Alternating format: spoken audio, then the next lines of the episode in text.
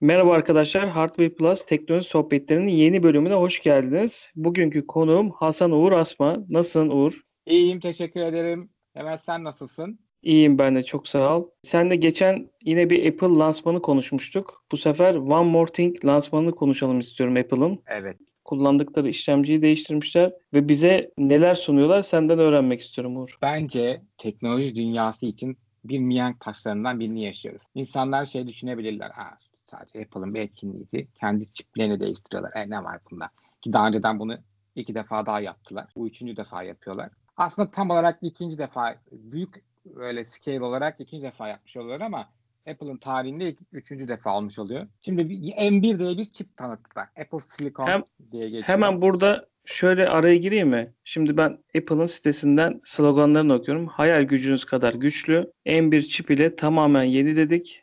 Bu işlemciyi 3.5 kadar, kadar daha hızlı CPU, 5 kata kadar da daha hızlı GPU diyorlar. Evet. Tipik Apple şeyi. Neye Aynen göre öyle. 3.5, neye göre 5.5 değil mi? Yani Evet. eski versiyon çıkardığımız cihaza göre mi? Hani piyasadakilerin e, 3.5 katı mı? Tabii orada dediğin gibi klasik Apple girişi. Bu konuda pek çok yayın izledim. Dediklerine göre pek çok insanın MacBook Air çıkarttılar, MacBook Pro çıkarttılar, Mac Mini. En son MacBook Air'in en son işlemcisi yani en son 2020'de yenilenmişlerdi. i5 ile sanırım i3 ve i5 var. MacBook. Pro'nun i3 ve i5 ve i7'li versiyonları vardı. Bunlara göre değerlendiriyorlar ve tabii doğal olarak neydi? Intel Osiris miydi? O işlemcinin şey GPU'nun adını unuttum şimdi. Intel'in bu kendi onboard e, GPU'su var ya Hı hı. işlemcilerindeki. Ona karşı kıyaslamalar bunlar. Peki buradaki yenilik başka hani bu hızın dışındaki birkaç tane daha yenilik var. Bu Adamlar kullanılan- tamamen ARM mimarisi üzerine bu işlemciyi tasarlamışlar. Yani şu anda bütün kullandığımız bilgisayarlar, Linux'lar bile dahil işletim sistemlerini geçiyorum. Şu anda x86 e, mimarisi üzerine kurulu ve tamamen zamanında ki bu x86 1980'lerde ya da 70'lerin sonunda olması lazım ilk tasarlandığında tamamen masaüstü bilgisayarlar vardı. Sonrasından yavaş yavaş dizüstüler çıkmaya başlayınca de bunun mobil mo- modellerini çıkartmaya başladılar. Doğal olarak x86'nın tasarım amacı bol bana güç ver ben sana performans vereyim mantığıyla. Doğal olarak mobil işlemciler olmadıkları için o amaca tasarlanmadıkları için de hiçbir zaman tam olarak pille çalışmak için dizayn edilmediler. Hep böyle modifiye edildiler. Bu işlemci ise ARM mimarisi. ARM mimarisi de ne? Tamamen mobil cihazlar için cep telefonu ihtiyaçlarına göre tasarlanan bir işletim e, bir çip mimarisi. Burada ise tamamen pille çalışacağım ben. Hem yüksek performans vereceğim gerektiğinde ama gerekmediği zaman soğuk çalışacağım ve de tamamen böyle şey güç verimlilik modunda çalışacağım. Az güç tüketeceğim. Olabildiğince iyi güç vereceğim. Yani bunu bilgisayara getirmeleri aslında büyük bir başarı bence. Ve ilk şu anda dünyada yanlış bilmiyorsam 5 nanometrede üretilen ve de bu mobil cihazlarda kullanılan ilk şey işlemci bu. Ve de hemen şu anda satılmaya başlandı Amerika'da. Belki Türkiye'de de 17 Kasım itibariyle sanırım ya da 16 satış Kasım. başlayacak. pazartesi. 17 Evet. 17 diye biliyorum ben de. 17 Kasım itibariyle satış başlayacak. Yani salı günü dünyanın ilk 5 nanometre mimarili bir laptop işlemcisi olan cihazlarını alıp kullanabileceksin. Yani ki bu inanılmaz muazzam. Türkiye'de de bu kadar çabuk çıkaracaklarını düşünmemiştim. Bildiğimiz soğutucu yani o fanlar vesaire bildiğim kadarıyla yok. Dedin, demin Şöyle bahsettiğin mimariden kaynaklı belki de. MacBook Air'de yok ki herkesin Hı hı. hayal ettiği buydu. MacBook Air tamamen sessiz çalışması. Çünkü MacBook Air'ler aslında zaten güç için tasarlanmış cihazlar değil. Al böyle çok uzun süreler çalış. Kimse de şey yapma. Çok güçle gerekli olmak, e, gerekli olmayacak işlemler yapabilirsin. Ben eski bir MacBook Air kullanıcısı olarak çok memnundum. Şöyle çok yoğun bir güç gerektirecek bir işlemler yapmıyordum. Şu anda MacBook Pro kullanıyorum. Ha, çok daha rahatım. O ayrı mesele. Onda fan yok. Şey gibi düşün ya böyle tablet işlemcileri nasıl ki iPad Pro'lar inanılmaz muazzam işler yapıyorlardı ve bunlarda fan yok. Hı hı. Tablet işlemcisinin daha da güçlenmiş, daha az güç tüketen. Yani burada hep şey öyle bir grafikler vardı. One More Thing e, event'ını izleyenler varsa hep şey diyorlar işte hem güç verimli tüketimi hem de işte işlem kastesine göre e, güç tüketimin arttıkça senin şeyin düşüyor. Biz tam ortasında bir yerdeyiz. Yani hem daha az güç tüketiyoruz hem de daha işlevsel. Daha gücü verebiliyoruz. Daha az güçte daha çok işlevsellik verebiliyoruz. İşlem gücü verebiliyoruz ki kaç dediler? 16 milyon teraflop öyle bir şeyler söylediler. Tabii gene neye göre kıyasladıklarını bilmiyoruz kendilerinin. Yani 8 tane e, şey var. Çekirdek var bu işlemcinin içerisinde. 4 tanesi yüksek güçte çalışmak için yüksek 4 tanesi ise tamamen verimlilik çipleri. Yani muhtemelen çok fazla işin olmadığı zaman O ilk 4 çip çalışacak e, verimlilik çipleri. Ama mesela sen bir render almak istediğin ya da hard böyle bir saf güce ihtiyacın olduğu zaman da o 4 tane de güç çekirdeği aktif olacak. Ayrıca RAM'i de işlemcinin içine almışlar. Bunun iyi yönleri de var, kötü yönleri de var. İyi yönü tabii ki de direkt işlemciyle hemen e, konuşabileceği için CPU ile RAM'ler çok hızlı. Yani hayal edemeyeceğimiz kadar hızlı RAM'ler ve muhtemelen zaten bunun içinde de SSD'ye dem vurdular. İşlemcinin hemen yanına muhtemelen monte edilmiş ve o ara yolları çok kısa olacağı için inanılmaz böyle bu PlayStation 5'teki gibi aşırı hızlı SSD'ler. Zaten Apple'ın SSD'leri çok hızlıdır. Kendi ara farklı bir SSD kullanır ki bu baş belası bir durum aslında. Şimdi daha da hızlı olacak. Muhtemelen bu makineler inanılmaz bir işlem gücüyle gelecekler. Yani şu i7 makineleri falan silip süpürecek bir performans göreceğiz. Ve bunu fansız yapacak. Ha MacBook Pro'da fan var ama bir tane koymuşlar küçük ve onu da işlemcinin tam üzerine koymuşlar. Yani bir heating sistemi yok böyle. Bir heat normalde nedir? İki tane fan vardır benim MacBook Pro'mda. İşlemciden böyle bir o borularla gider oradan dışarı atılır. Burada direkt işlemcinin üzerine fanı koyuyorlar. Bir soğutucu sistem yok. Sadece tek bir fan var. Onun yeteceğini düşünüyorlar yüksek performansta. Demek ki çok ısınacağımızı düşünmüyorlar. Yani bence tabii bilmiyorum hepimiz merakla bekliyoruz ama herhalde bir yüzleri 90'ları falan ben geçmeyecek gibi duruyor. Bakalım nasıl olacak. Satışa başladıktan sonra herkes tabii merakla bunları deneyecek, zorlayacak belki makineleri. Çünkü yaptıkları lansmanda da 5 kata kadar işte oyun için söylüyorum daha hızlı oyun performansı vereceklerini, grafik performansı sunacaklarını ilettiler. Tabii bu Evet. yani yeni işlemcilerle 18 saate kadar da pil ömrü sunacaklarını iddia ediyorlar. Zaten uzun kullanılıyordu bildiğim 10 kadarıyla 20 bu saat. cihazlar. MacBook Air alırsan Hı hı. 20-22 saat diyor ki her zaman Apple'ın söylediğinden ben daha yüksek saat aldım aslında. Apple biraz o konuda hem abartmayı seviyor ama aslında optimize edip söylüyor. Bazen hani şey gibi hani 20 saat olur da sonra ulaşamazsan bana trip atmasınlar diyor mesela. İşte 22 saat gördüyse onu 20 saat söylüyor. 18 saat şeyde MacBook Pro'da 20 saat MacBook Air'de. Ya neredeyse bir günü kapatıyorsun. Full bir gün 24 saat zaten.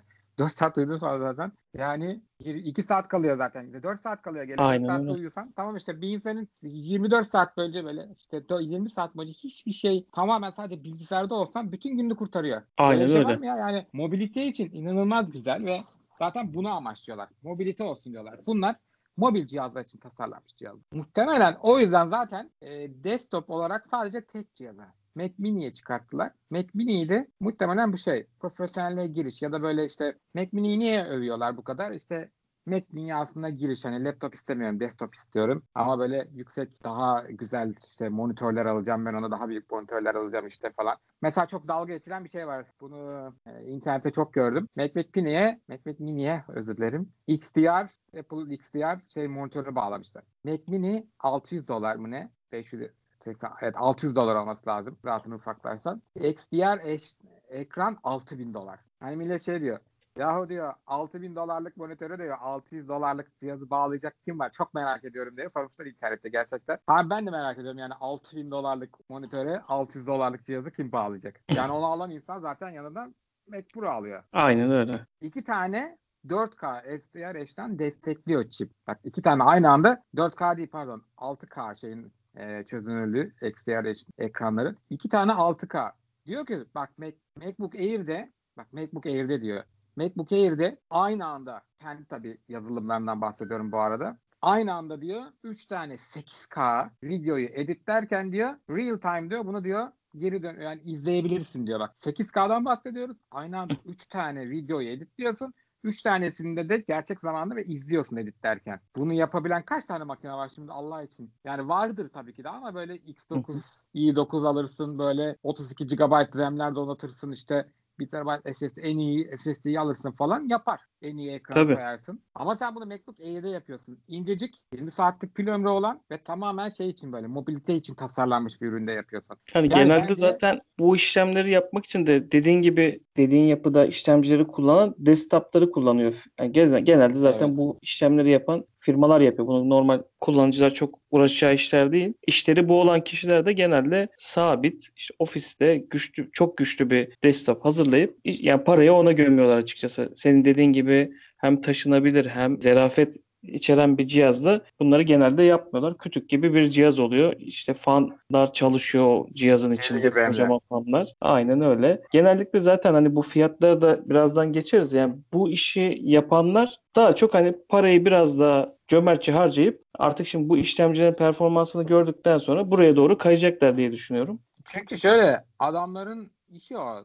Yani bir takip ettiğim biri var. Ee, Adını unuttum şu anda özür dilerim. Fotoğrafçı. Şey. Birant. Yani soyadı Birant da adını unuttum adamın özür dilerim hepinizden. Mesela onda işte var. Mac Pro mesela o XDR işte ekran da var. Yani ama onun işi o. Yani ona yatırım yapıyor adam. Ama senin benim gibi mesela işi o olmayan ve belli bir bütçe ayırabilecek ki belli bir bütçe derken Türkiye için ne yazık ki konuşmuyorum. Keşke Türkiye, Türkiye için de harika fiyatlar olsaydı. Ama dolar malumunuz. Hadi tamam şimdi dolar fiyatına girmeyelim. Yabancı ülkede fiyatı artmadı. Hala 1000 dolardan satıyor MacBook Air'i. 1200 dolardan da ya da 1299 1300 dolardan da MacBook Pro'ya satıyorlar ya. İnanılmaz bir şey yani.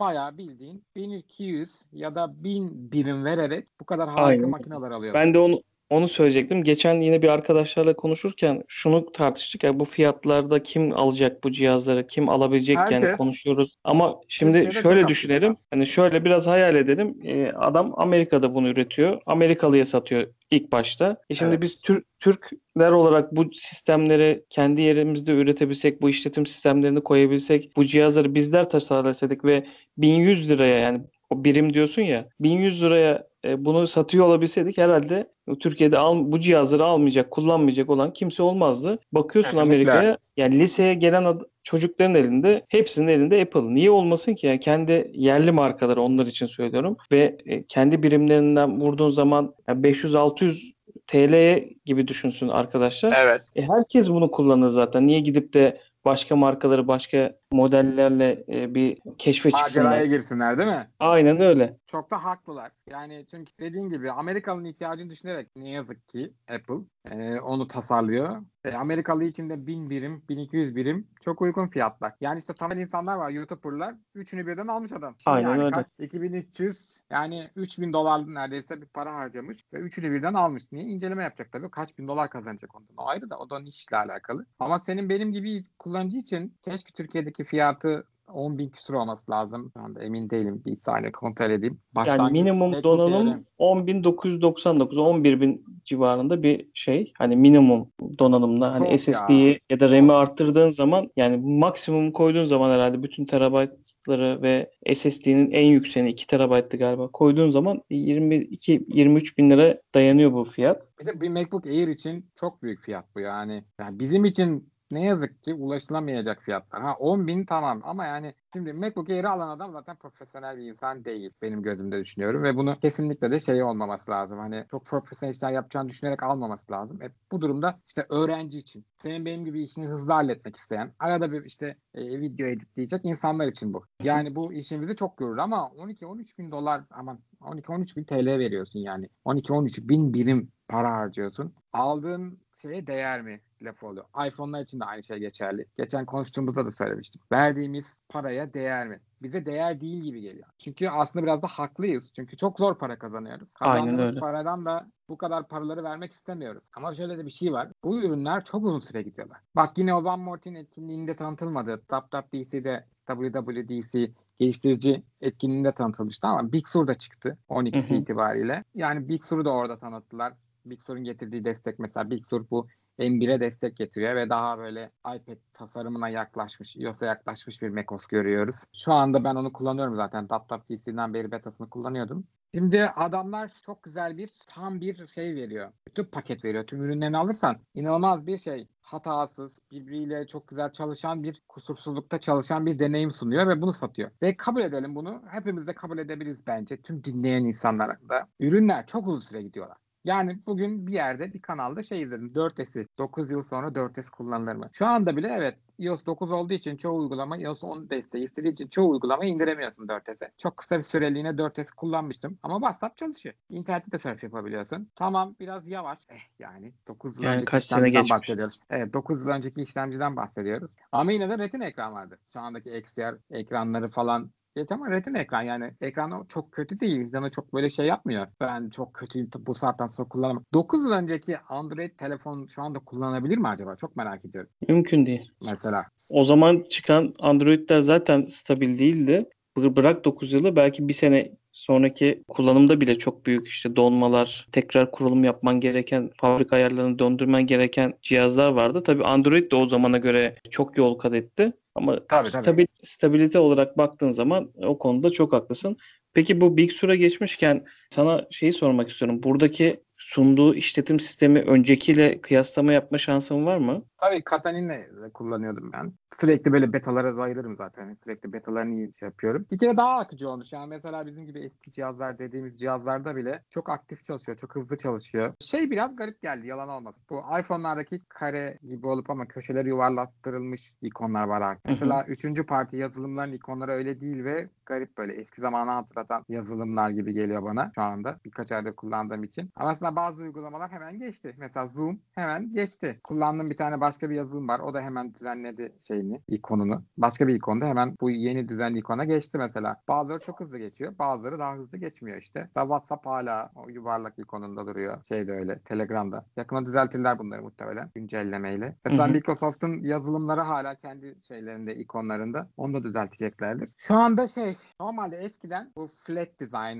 dediğimiz şey var ya bu iPhone 7 ile birlikte gelen, iOS 7 ile birlikte gelen flat düz dizayna geçmişlerdi bir ara. Ama Hı hı. Mac'lerde çok fazla düz flat design görmüyorduk. Belli noktalarda görüyorduk. Şu anda mesela çoğu şey işte kontrol merkezlerine bir şey geldi. Kontrol merkezindeki bazı düğmeler flat ama bazı düğmeler neomorphic. Şimdi gördüğüm kadarıyla benim bu dizayn dillerine de sevdiğim için baktım. Schemamorphic denen bir tane dizayn dili var bu küçük şeylerin çok ayrıntılı olması. Mesela sen de Mac kullanıyorsan mesela şeyine bak. Bu özellikle yüklü mü bilmiyorum da sende bu müzik uygulamaları var ya onların. Evet. O müzik uygulamasına bak mesela. Oradaki Gibson gitarın ayrıntılarına bak mesela. İnanılmaz ayrıntılı. Bayağı bildiğin gerçek bir Gibson gitarındaki tüm ayrıntılar var. Yani çok basit. Sesler renk ölçü denen bir uygulamam var mesela. Onda bile böyle bir şirin şeyi var bilmem nesi. Ya da mesela satranç o taş at figüründeki o taşın parlaklığı gölgesi yani en basında görüntü yakalama uygulamasındaki arkadaki görüntüler bunlar şey böyle inanılmaz ayrıntılı yazılımlar. Bunlara da şey deniyor işte neomorf.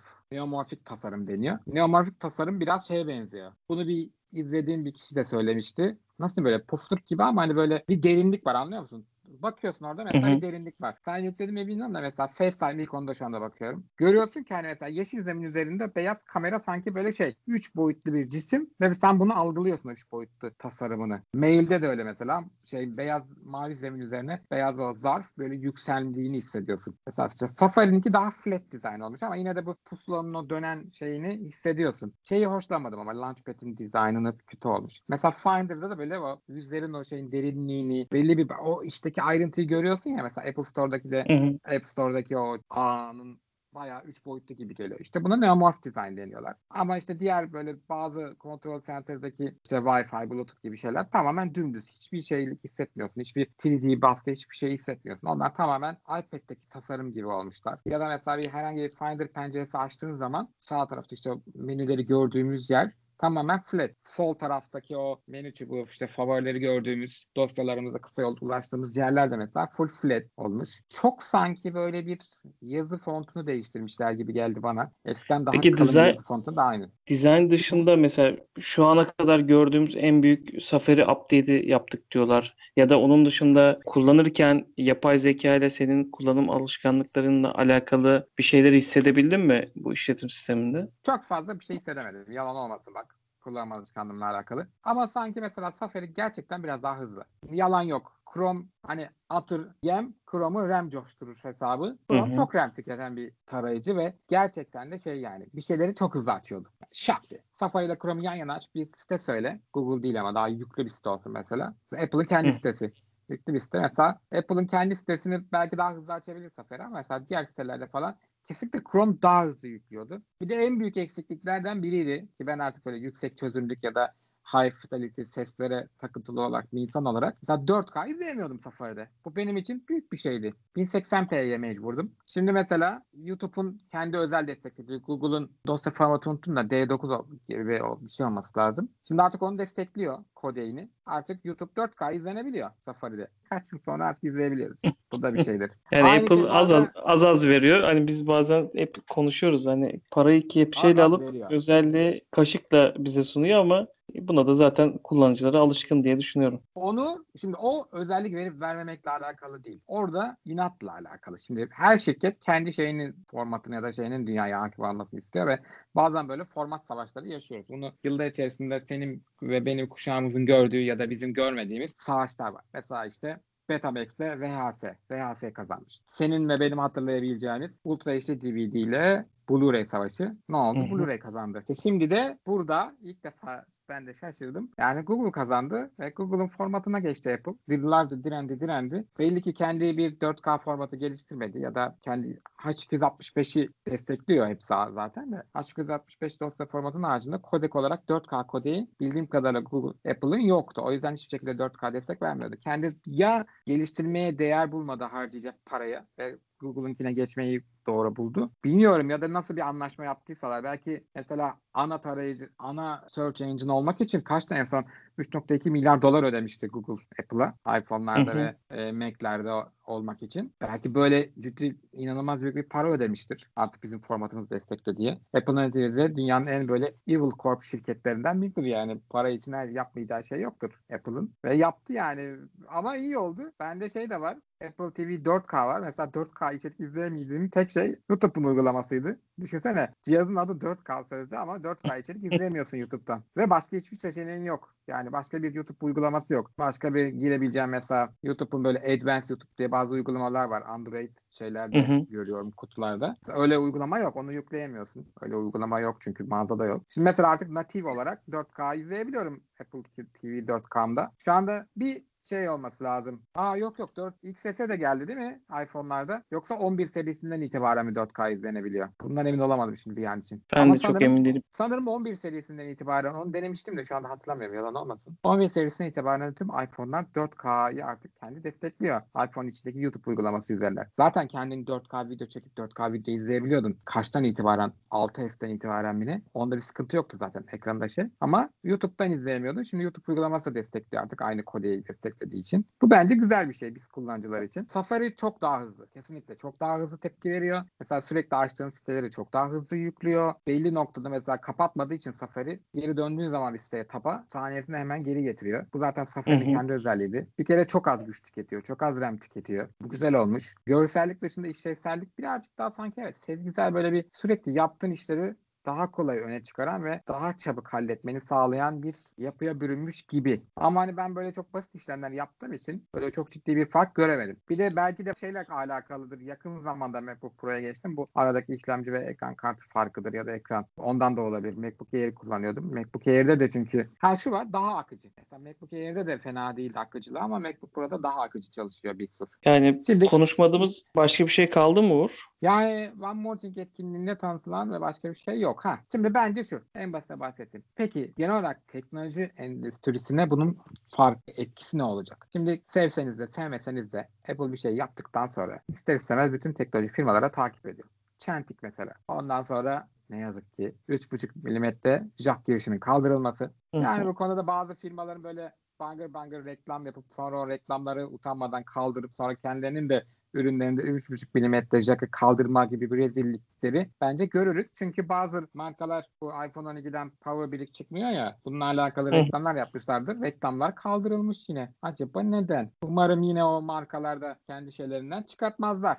Çıkartabilirlerdi. o rezilliği Çıkar- yaptılar. yani- gene yaparlar. Yapabilirler çünkü maliyet yani şu an günümüz koşullarında özellikle Yani. ticaretin yürüyebilmesi adına e, firmaların para kazanması lazım ama hani bu girdiğin konuda şöyle söyleyeyim genelde zaten öncü firmaların yapması gereken şeylerden biri de yenilik. Hani Apple zaten bu konuda biraz eleştiriliyor genel anlamda. Bazen İşte ya şunu denedi, bunu değilken denedi. Aynen öyle ama bu sektörün bu tarafa kayması, bu işlemcilerin gelişmesi açısından çok çok önemli bir adım. E, Apple bunu attıktan sonra, bu adımı attıktan sonra mutlaka diğerleri de arkasından gelecek ve biz çok daha iyi cihazları belki onlar da gelmeye başladıkları zaman daha hızlı cihazları uygun fiyatlara bulmaya başlayacağız diye düşünüyorum. Ee, ben de kesinlikle yanlış hatırlamıyorsam bundan 2-3 yıl önceydi galiba. Qualcomm mesela bunu denedi ama Windows hazır değildi diye hatırlıyorum. Ya da Windows'un bu ARM diye bir şey çıkartmıştı. ARM için Windows RT diye bir şey çıkartmıştı. Çok saçma bir şeydi gerçekten. Kullanma fırsatım olmadı ama hani sadece şey bu Windows uygulama dükkanına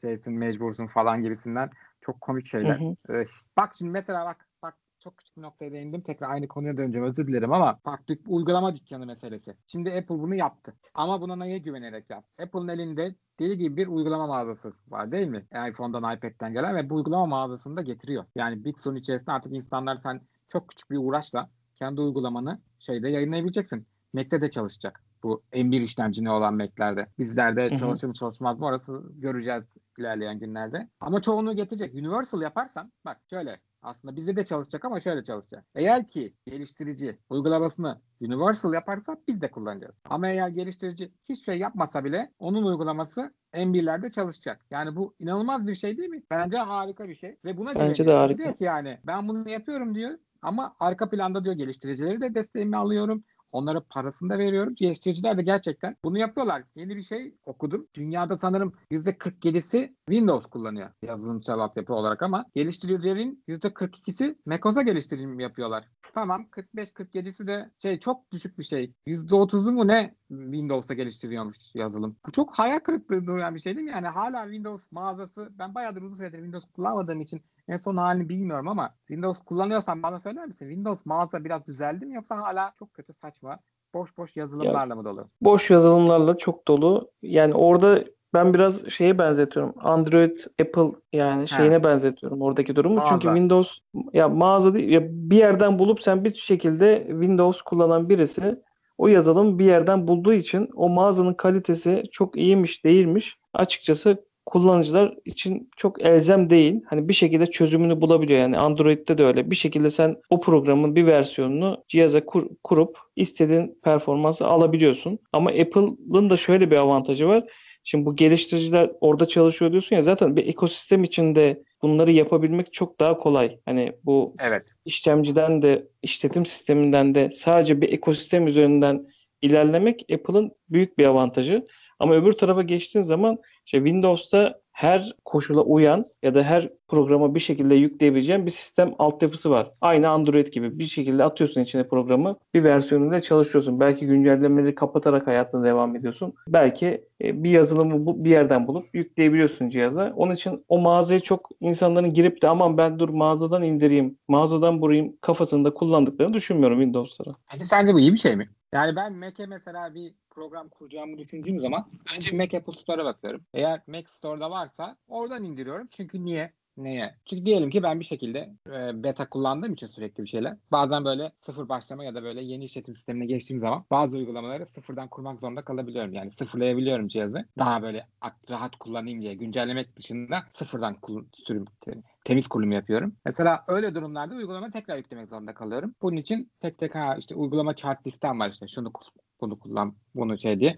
Onların parola verdiklerime lisansları belli bir yerde. Ama Mac App Store'a girdiğim zaman öyle bir şey yok. Direkt giriyorum. Ha, tamam şunu tık tık tık tık tekrar iPhone gibi indir diyorum. Tekrar hepsi iniyor. Orada gözüküyor. Büyük bir bana kolaylık ve bunun artması neredeyse kullanacağım tüm uygulamaların orada olması büyük bir kolaylık sağlıyor bana. Ama öbür türlü her şeyi arıyorsun dışarıdan. Bir sürücü mesela yıllardır ben sürücü nedir unuttum mesela sürücü kurmak kavramını. Yani bu kavramı artık mesela Windows ikisini birden kullanan insanlar için var belki ama mesela yıllardır Mac kullanan bir insan için sürücü diye bir kavram yok bizim hayatımızda. Çünkü Mac'e ne takarsan tak sahnesinde çalışıyor. Hiçbir zaman bir sürücü kurma gereksinimi duymadım. Optimize her şey zaten. En iyi şekilde çalışıyor. Hı hı. E sen geliştirilmiş e, şeyden aldığın için her şeyi e, o mağazadan aldıkların uyumlu zaten. Bütün Evet. dertleri, tasaları çözülmüş bir şekilde önüne geliyor. E, tabii burada hani alışkanlık devreye giriyor. Yani Windows kullanan kişiler zaten demin söylediğim gibi bu sisteme alıştıkları için yani böyle bir şeyleri yok. Ama Apple kullanan kişiler de bu sisteme artık çok alıştıkları için konfor alanlarını bozmayı çok istemiyorlar ve o ekosistemin bir parçası olarak devam etmeyi tercih ediyorlar. E, çok keyifli bir Doğru. sohbet oldu Uğur. Son olarak eklemek istediğin bir şey var mı? Umarım buna benzer ARM tabanlı Windows cihazlar da en hızlı şekilde gelişir. Çünkü şu anda bildiğimiz kadarıyla ARM tabanlı M1 cihazlara Windows yüklenemeyecek. Bu şeyi özelliği kaybedeceğiz. Microsoft yakın zamanda bence buna uygun bir şey çıkartır ve tekrardan M1 cihazlara Windows yüklenebilir hale gelir 1-2 yıla. Umut ediyorum. Ve bunun bu demektir ki yine Apple'ın zoruyla biz ARM tabanlı Windows makineler göreceğiz. Qualcomm bence buna kesinlikle atacak. Mesela bir eksikliği var M1 cihazda mesela M1 işte işlemcisinde işte 5G desteği ya da buna benzer bir destek yok kendi içinde. Ama şeyler de var. Qualcomm'un geliştirdiği işlemcilerin içerisinde 5G desteği de var. 6G desteği de olacak. Bunları kendi içinde gömüyor. Düşünsene yani mesela sim kartlı makineler kaç tane var bilgisayar ama belki ileride bilgisayarlarımızın hepsi bu 5G, 6G'yi destekleyen cihazlar olacak ve bunların hepsini işlemci sayesinde elde edeceğiz ve bu başlatan da yine Apple oldu. Belki ileride Apple cihazlar da gelir. Ben de seninle aynı fikirdeyim. Hani bir öncü olacaktı. Biri bu adımı attıktan sonra demin de söyledik. E, diğerleri de arkasından gelerek e, kullanıcıların daha çok özelliğe daha pratik şekilde ulaşımını sağlayacaklar ve biz de inşallah senin dediğin gibi 1-2 seneye kadar umarım da dolar bu hızıyla düşmeye devam eder. Alınabilir noktalara İnşallah. İnşallah. Evet. Evet. Alınabilir noktalara geldiği takdirde biz de zevkle kullanırız. Tekrar teşekkür ederim katıldığın için. Ben de tekrar teşekkür ederim beni davet ettiğin için. Çok zevkli bir sohbet oldu gerçekten. Ee, dinleyicilerimize de çok teşekkür ederim bizi dinledikleri için. Bir başka Hardware Plus teknoloji sohbetlerinde görüşmek üzere. Hoşçakalın. Hoşçakalın.